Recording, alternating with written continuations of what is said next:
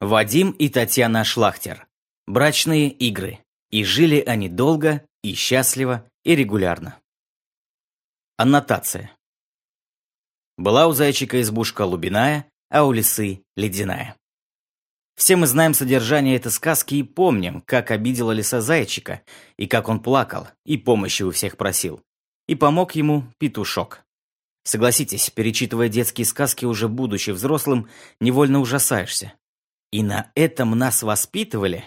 Ничего удивительного, что впоследствии из девочек вырастают спящие красавицы, которые всю жизнь спят и ждут прекрасного принца, а из мальчиков вечно ноющие зайчики, которым на подмогу приходит петушок.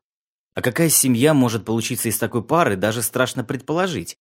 Хотя почему же страшно? Таких семей большинство. Если вы хотите таких отношений, эта книга не для вас. Вы еще ждете принца или принцессу, перецеловали всех лягушек, и они оказались жабами.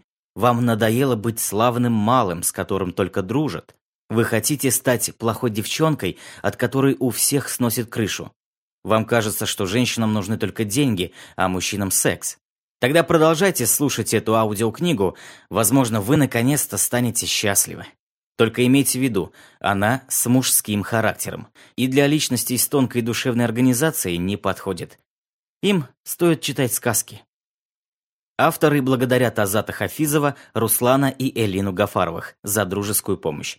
Книга посвящается всем достойным мужчинам и прекрасным женщинам, носящим гордую фамилию Шлахтер.